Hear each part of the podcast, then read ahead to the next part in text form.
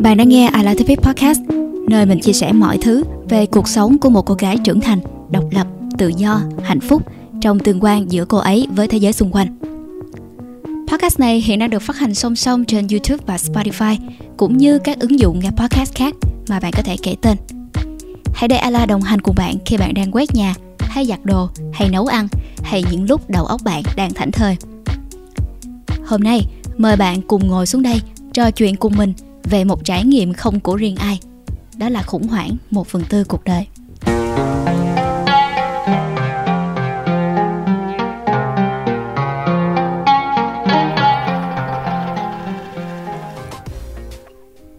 Podcast của ngày hôm nay dự đoán sẽ dài hơn bình thường một chút, bao gồm hai phần. Phần một, đó là những tìm hiểu của mình về khủng hoảng một phần tư cuộc đời. Và phần hai, mình sẽ nói về những trải nghiệm rất riêng của mình về khủng hoảng này. Bây giờ, chúng ta hãy bắt đầu phần một ngay sau đây. Phần một, khủng hoảng một phần tư cuộc đời. Khủng hoảng một phần tư cuộc đời là từ khóa bạn gặp thường xuyên nhất nếu như bạn đang ở trong độ tuổi từ chớm hai mươi cho tới ba mươi tuổi. Trải nghiệm khủng hoảng một phần tư cuộc đời ở mỗi người là hoàn toàn khác nhau. Ở đây, mình sẽ chia sẻ với các bạn ở một góc độ rộng và phần nhiều nó sẽ bao gồm luôn cả trường hợp của bạn. Đầu tiên nhất, chúng ta phải biết được khủng hoảng một phần tư cuộc đời là gì.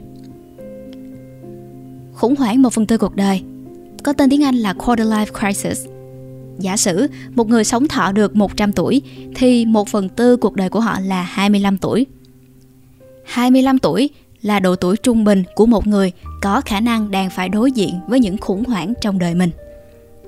Khủng hoảng này có một tên gọi rất là thơ khác là khủng hoảng tuổi đôi mươi. Và có một từ tiếng Việt có thể miêu tả chính xác cảm giác của một người đang gặp khủng hoảng này. Đó là từ chênh vênh.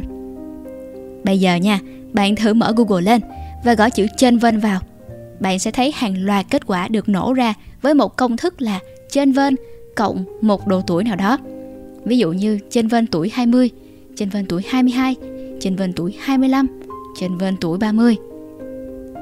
Và có một sự thật rằng cho dù bạn có tìm kiếm bất kỳ một kết quả cho từ khóa chênh vênh cộng với một độ tuổi ngẫu nhiên từ hai mươi tới ba mươi thì cũng sẽ có những bài viết được tạo ra để phục vụ cho bạn. Không tin hả? Thử liền đi. Và đặc biệt hơn nữa là ở cái cột mốc hai mươi lăm tuổi, đúng cái cột mốc một phần tư cuộc đời, thì có một quyển sách mang tên Chênh vênh hai mươi lăm của nhà văn Nguyễn Ngọc Thạch, và nó được miêu tả là cuốn sổ nhỏ ghi chép lại những điều vô chừng của cuộc sống một người trẻ dưới đất Sài Gòn. Vậy thì tất cả những cái kết quả trả về từ Google đó nói lên điều gì? Điều đó nói lên từ cái tầm hai mươi, hai mươi mấy cho tới ba mươi tuổi là lúc mà chúng ta cảm thấy lạc lõng nhất. Cảm giác này giống như chúng ta đang phải trải qua một hành trình rất đơn độc và không ai có thể san sẻ bớt gánh nặng này với chúng ta. Và cảm giác lạc lõng, cô đơn đó chính là dấu hiệu của khủng hoảng một phần tư cuộc đời đang ập đến. Vậy thì cảm giác ấy như thế nào? Khi chúng ta mon men đến gần lãnh địa của cơn khủng hoảng mang tên một phần tư cuộc đời, chúng ta sẽ có một hoặc một vài hoặc tất cả các triệu chứng sau đây. Chúng ta dễ cảm thấy lạc lõng, cô đơn, dễ bị mệt mỏi, nhàm chán. Chúng ta mất đi lý do để thức dậy vào mỗi buổi sáng. Khi chuông đồng hồ reo lên, đầu óc ta trống rỗng. Ngày hôm nay mình sẽ làm gì? Có gì hay ho chờ đợi mình đâu. Chúng ta mất niềm tin vào bản thân, rằng mình có cố gắng đến mấy thì vẫn thua người khác. Rồi chúng ta cũng không còn tin vào những gì mình đang làm, về công việc mà mình đang có. Chúng ta cứ nhìn xung quanh và so sánh mình với người khác, đặc biệt là những bạn bè đồng trang lứa. Chúng ta dần dần nhận ra, thôi chết rồi, cuộc đời đang không đi theo hướng mà chúng ta hằng mong muốn. Năng lượng trong chúng ta dần cạn kiệt. Chúng ta như một chiếc điện thoại mà vạch pin của nó đang ở mức báo động đỏ. Vào thời điểm này trong đời, chúng ta hay bị kẹt ở ngã ba đường. Chúng ta vân vân chọn một công việc vì đồng lương hay vì kinh nghiệm. Có nên theo đuổi một đam mê hoàn toàn xa lạ hay tiếp tục với công việc mà mình đang làm tốt? Có những lúc đầu óc của chúng ta như đang trên mây. Chúng ta không thể tập trung vào công việc và những thứ mình cần hoàn thành. Đôi khi chúng ta thấy mình là tất cả, nhưng liền ngay sau đó ta thấy mình chẳng là gì cả. Và xoay vần trong đầu chúng ta là một câu hỏi: tôi đang làm cái quái gì với cuộc đời mình thế này? Nhìn chung, khủng hoảng một phần tư cuộc đời sẽ đến từ công việc, các chọn lựa, những mối quan hệ hoặc những tự vấn về bản thân mình. Vì sao khủng hoảng này lại xảy ra? Bởi vì chúng ta đang bước qua một giai đoạn khác trong cuộc đời. Những cột mốc này có thể là sau khi bạn tốt nghiệp, ra khỏi trường và bắt đầu va chạm với thế giới xung quanh. Khi bạn chuyển nơi sinh sống, nơi làm việc, dọn đến một thành phố mới, một đất nước mới, hoặc là khi bạn kết thúc một mối quan hệ cũ và bắt đầu một mối quan hệ mới. Đi làm được một thời gian, có thể bạn sẽ nhận ra công việc hiện tại không còn mang lại niềm vui cho bản thân mình nữa. Bạn có một nỗi sợ mang tên ngày thứ hai. Bạn sợ bắt đầu một tuần mới. Bạn làm việc chỉ với một mục tiêu duy nhất, đó là ngày thứ sáu. Và rồi, bạn tiêu xài hai ngày cuối tuần một cách phung phí vào các hình thức giải trí nhằm lấy lại năng lượng sau khi bị công việc vắt kiệt. Nhưng rồi sau đó, bạn lại nhanh chóng nhận ra năng lượng của bạn không những không được phục hồi, mà sau đó bạn còn phải đối mặt với một hiện thực đang ập đến vào ngay đêm Chủ nhật. Hiện thực mang tên sáng thứ hai. Khi bạn đang ở độ tuổi trưởng thành, đồng nghĩa với việc cha mẹ bạn đã vào độ tuổi xế chiều. Bạn bắt đầu cảm thấy trách nhiệm phải gánh vác gia đình trên đôi vai của mình ngày càng nặng dần. Cũng trong giai đoạn này, bạn đối mặt với những kỳ vọng của cha mẹ về việc kết hôn, lập gia đình.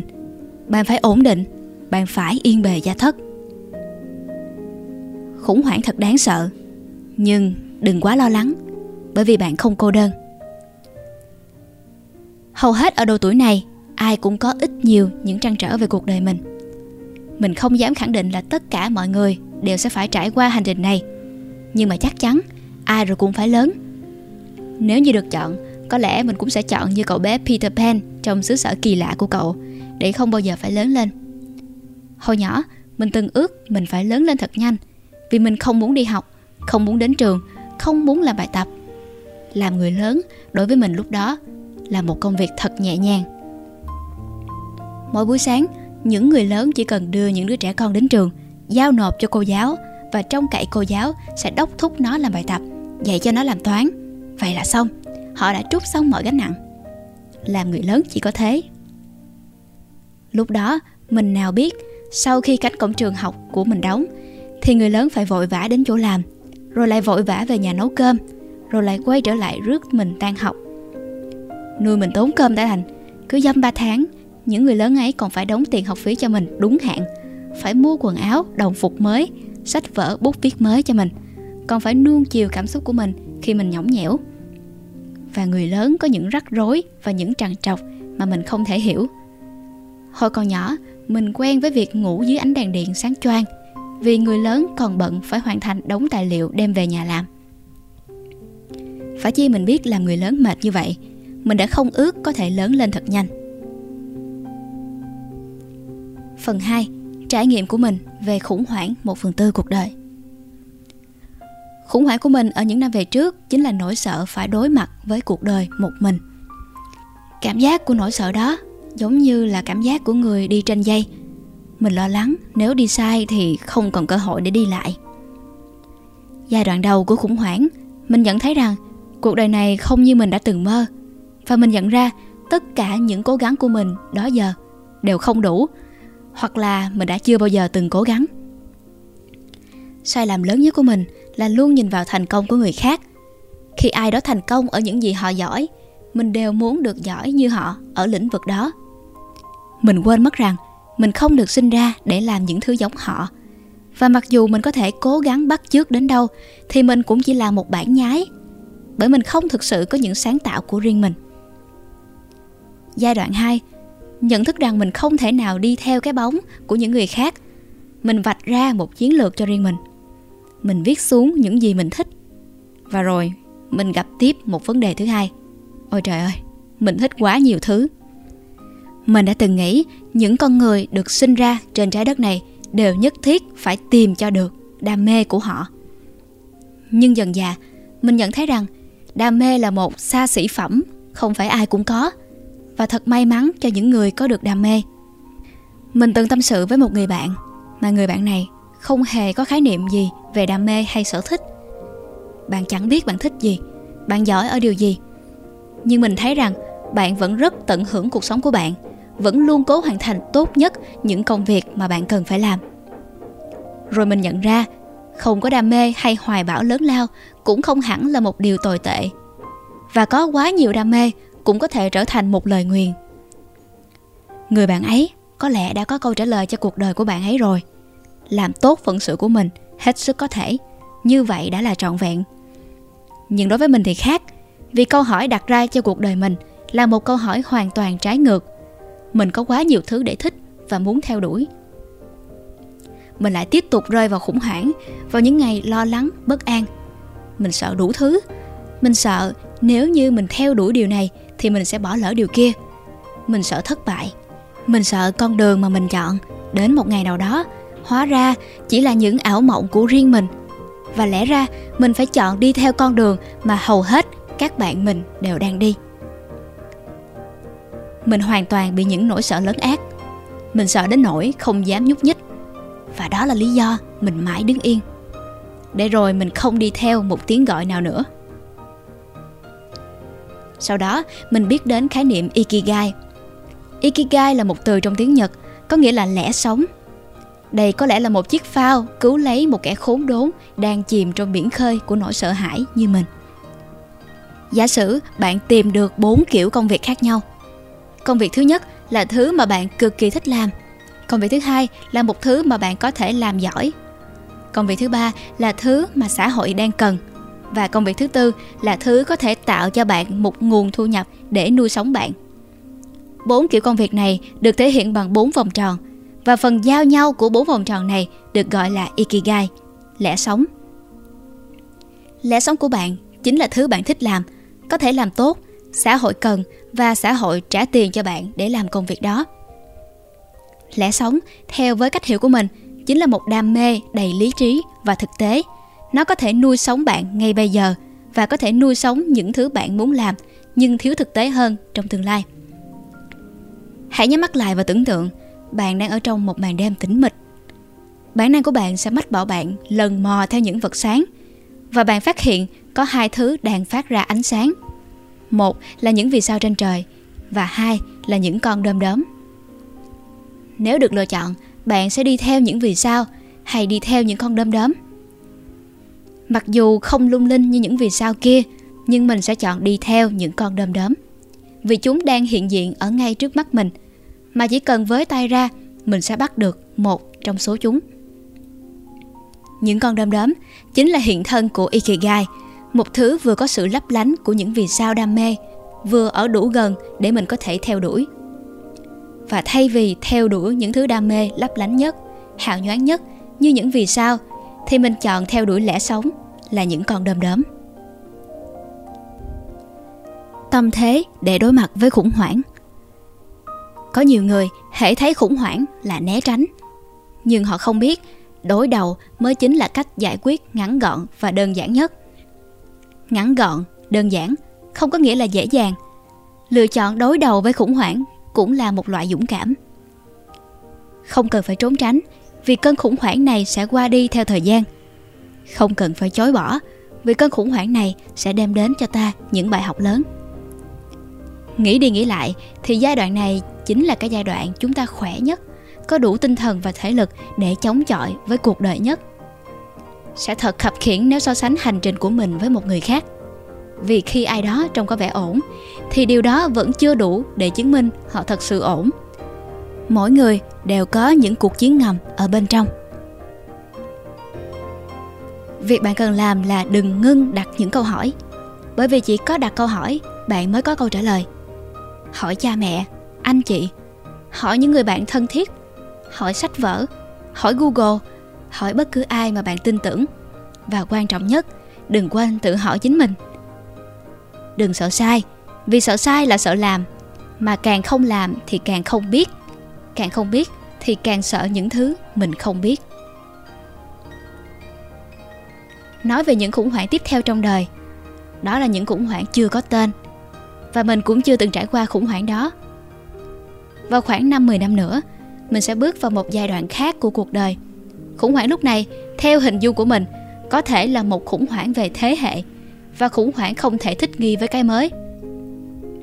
Bởi thế giới lúc đó sẽ là một cái thế giới rất khác, có nhiều thứ đến và đi. Những nền tảng công nghệ mới thay đổi những cách làm cũ, những hành vi thế hệ con người mới sẽ thay đổi những thói quen của lớp người cũ. Robot và trí tuệ nhân tạo được áp dụng trên từng mm của cuộc sống, hứa hẹn xóa sổ những công việc chân tay và phải dùng sức người. Nếu không đủ mạnh và nhanh, mình rất sợ sẽ nhanh chóng bị đạp văng ra khỏi guồng. Nếu không thích nghi tốt, mình lo là mình sẽ sớm bị đào thải. Nhưng cũng rất có thể là mình chỉ đang lo lắng thái quá. Đúng là đem so sánh một cột mốc ngẫu nhiên của hiện tại với quá khứ, chúng ta sẽ thấy có những thay đổi rõ rệt trong đời sống. Khoảng chừng năm hay mười năm trước thì không có khái niệm đi Grab, gọi Zalo, lướt Facebook. Và nếu như bạn thuộc về một công ty hay một đơn vị nào đó thì không có khái niệm làm việc ở nhà, work from home. Những thay đổi này không thể xảy ra đột ngột và ồ ạt đến như một cơn sóng thần. Nó diễn ra đủ chậm để chúng ta có thể học cách thích nghi. Và mình tin rằng ngày nào chúng ta còn học để thích nghi thì ngày đó chúng ta vẫn còn là một phần của cái guồng quay này. Suy cho cùng, hành trình cuộc đời tựa như hành trình của một chiếc tàu ra biển lớn. Khi chưa kết thúc hành trình thì ta vẫn chưa thể kết luận mình sẽ gặp giông bão hay sẽ thu được một mẻ cá ngon. Chỉ ít thì ở mỗi thời điểm của hải trình, người chủ tàu vẫn đang cố gắng thăng bằng trên sóng nước, giữ cho con tàu đừng lật và kiên định hướng về phía biển. Cảm ơn bạn đã kiên nhẫn nghe hết podcast. Chúc cho bạn có đủ năng lượng để điều khiển hải trình cuộc đời mình. Mình không chúc hải trình của bạn diễn ra suôn sẻ, bởi vì nếu nó diễn ra quá suôn sẻ, bạn sẽ không biết trân trọng hải trình này, cũng như sẽ hoảng loạn nếu như một ngày trời bỗng nổi cơn bão tố. Nếu như bạn thấy những chia sẻ của mình có ích, mong bạn cũng sẽ làm tương tự bằng cách chia sẻ podcast này đến những người mà bạn quan tâm. Đừng quên like video và subscribe kênh nếu như bạn không muốn bỏ lỡ những podcast mới từ mình trong tương lai. Xin chào và hẹn gặp lại. Mình là Ayla.